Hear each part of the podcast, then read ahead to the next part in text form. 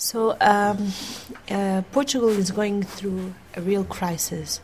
Has been a country in crisis for for a while, but now you can really feel it. So, what I said in the thinking days, it was to just to give a, uh, just for you to understand how things are. I said that the average salary was around 840, something like that. The minimum wage 480 uh, euros per month. Um, and the people in pension sometimes is as low as one, 150 euros. At the same time, uh, I've looked into a study where they see uh, food and non alcoholic beverages um, that classify countries, and it's the same one as UK. So it means what? That people are going through really rough periods, and they don't. There are people that don't have things to eat. So this is what I try to say, just to you to understand, and and then I, I try to show you how transition has to be adapted to these kind of conditions and what transition can offer to these people, the most of them, because there are regions, there are different regions, of course, but for example, rural regions are really, really in distress.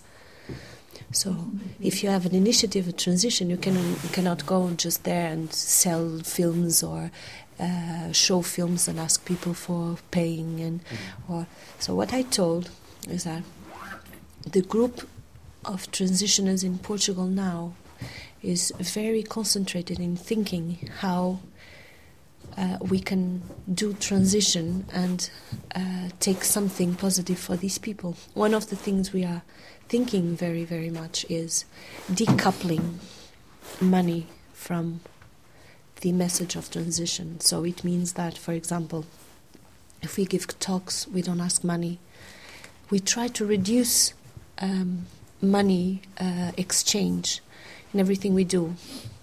And then there are certain backgrounds, certain, in certain backgrounds uh, that very specialized, etc., etc. No, there, yes. But in general, what we do is to focus in ways to reinvent with very creativity, a lot of creativity, to reduce these this exchange of money. Um, and then it's my opinion, right? It's my opinion. In my initiative, what we do is instead of having um, a social enterprise of offering uh, capacities, a teacher that comes and gives workshops and all that, we do a different thing. We think that we have a lot of knowledge in place already. My initiative is a, a semi rural one so we identify the people that have a lot, a lot of knowledge, and we put together everyone, and we say that's a sharing capacity. So uh, you don't, there is no money involved. If it's, for example, um, jams and and this kind of stuff, we we say uh, we ask people, do you have a recipe to share, or you just come to learn, and then we gather all the recipes we make a list of ingredients and we use a doodle. Do you know what mm-hmm. is a mm-hmm. doodle? Mm-hmm. So for meetings, so instead of dates in the meetings, we put ingredients. Okay. And then when you register to go and participate, you you tell us what you are going to take. So there is no money involved. You don't buy anything, and most of the things are locally produced because people take what they produce in their gardens. Mm-hmm. And then we have a little box and if people feel like putting money, they put money. So this is just an example of things that we are doing. Mm-hmm. Or another thing that I have observed a lot in other countries as I am doing the coordination of the hubs. It's very interesting. Are two reactions to crisis. If you really believe that the crisis is going to be away, you hold on, you know? You hold your activities and you wait. And if you believe that it's there to stay, you start to adapt. And then here, I think what we have done in Portugal for the initiatives is that we have to accept that it's there to stay. Mm-hmm. And if if you if it's there to stay, you have to adapt. if we are going to do an activity and we don't have money, because it's not only the population, it's the initiative itself that doesn't have money. So, what do you do? What do you do if you don't have money to print posters? What do you do? You, do, you are not going to do the activity? Mm. So, it, all this creativity, you know? So, uh, we have even experimented how to organize low cost events, how to build your own furniture with wooden pallets, how to. What do you do? And another thing is focusing as well on partnerships. This is something that I, I talked as well about that, and I think it's really powerful. That when you go to other comp- building up partnerships with local authorities, with etc. etc., you don't ask money. They have to understand that you are not there to handle money. You are there to give um, the to to bring value to the community. And how you do that without money? So you go there. You just say that you are not looking for money, that you wish that we can share resources you see? So if they have a room that's not being used, why not lending us the room? And we can give something else in return if it's the case. So so this is where we try to focus, you know? It's the sharing of resources even between between transition initiatives.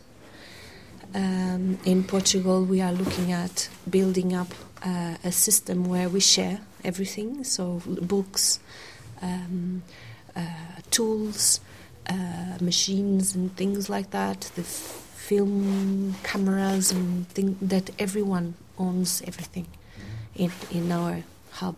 So initiatives that can take that. So sharing resources. For me, it's that is helping community to touch transition without um, putting them the, the weight of now you give us money.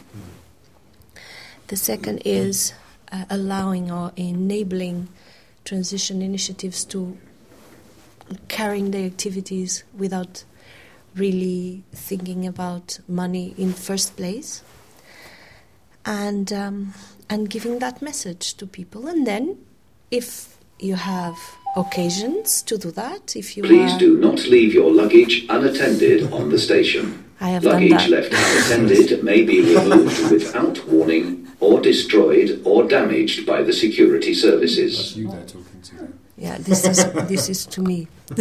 Portuguese woman in .net In the waiting room. so um, yes so and then of course there are people that are living from transition and, and, and then they, they they just focus in training certain kinds of public ser- of course there are money there is money there And you mentioned before some of the some of the stories of what's happening there, some of the exciting things that are starting to emerge in, in Portugal through transition groups. Can you tell us a couple of those about like the, the story with the park and the, Telling?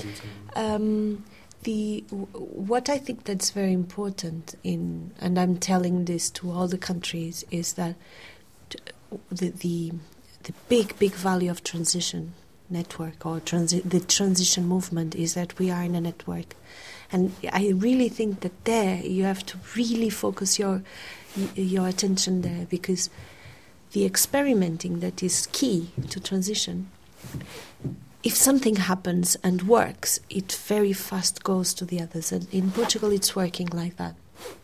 And every time that someone finds a resource or a way to do stuff, the other ones will, will know and they will do the same. Now there is this participatory democracy system that uh, uh, municipalities and so on ask um, uh, the community for ideas and projects that they will. So and now you have Lisbon in front of the university. There is a transition project project to re- to restore some empty space. That was uh, the university in transition that won the prize. So and now it's it's going to be applied. You uh, will have uh, fruit trees and spaces to read and to meditate and things like this is unique. And in Cascais, we are going through the process of that as well. That an empty space is given to a group of transition to mobilize people and to have activities and so on. And this is really, really nice because, in a way, the space is not yours, but you are working with the municipality, working together and thinking together what is going to be this space. So I think it's, in a way, very, very positive.